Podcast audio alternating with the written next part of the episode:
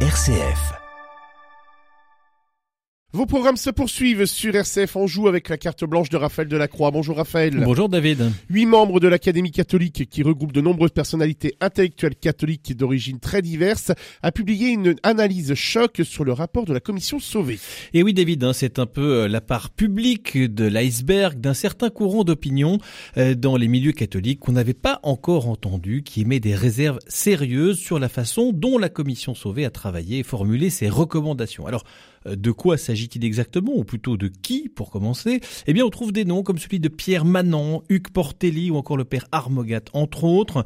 Euh, tous les huit sont d'éminents intellectuels français, issus d'établissements prestigieux comme l'école pratique des hautes études, euh, l'école des hautes études en sciences sociales, des membres de l'Institut ou des grandes universités. Autrement dit, ce sont des gens sérieux, des scientifiques et des théologiens pas des rigolos. Et que reproche-t-il au rapport?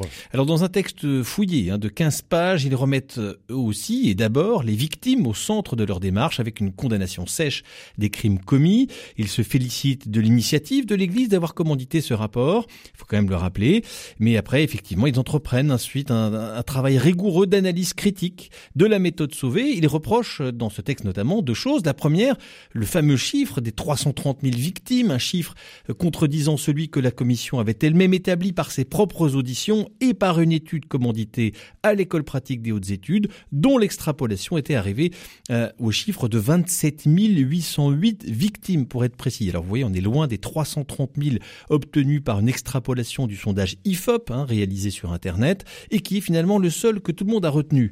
Alors euh, la deuxième chose hein, euh, que l'Académie euh, reproche, c'est aussi d'avoir qualifié les abus de systémiques dans l'Église, visant ainsi à ce qu'elle entreprenne une réforme de l'extérieur, hein, étant donné qu'elle serait gangrénée de l'intérieur, semblant la réduire à une simple institution aux règles communes. Bref, 15 pages d'analyse fouillée qui remettent fortement en cause la démarche jugée non sérieuse par eux de la commission sauvée. Et ils ont raison?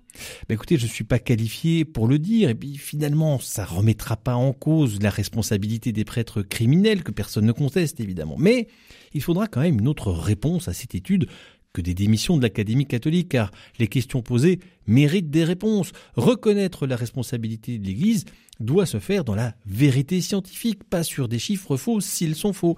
Et l'Église ne doit pas se soumettre sans esprit critique à des recommandations. Non déplaise à tous ceux qui croient que le grand soir est arrivé, qu'on va tout changer, ordonner des femmes évêques, voter pour élire son curé de paroisse ou je ne sais quelle fantaisie. La réforme de l'Église ne s'obtiendra, euh, ne s'obtiendra pas, pardon, par des changements d'organigramme, mais par la conversion de ses membres. Si nous voulons changer l'Église, retrouvons humblement le du confessionnal, du jeûne, de la prière, du service des plus pauvres, bref, de la sainteté, pas celui des machins et des blablas. C'est d'ailleurs autrement plus difficile à faire.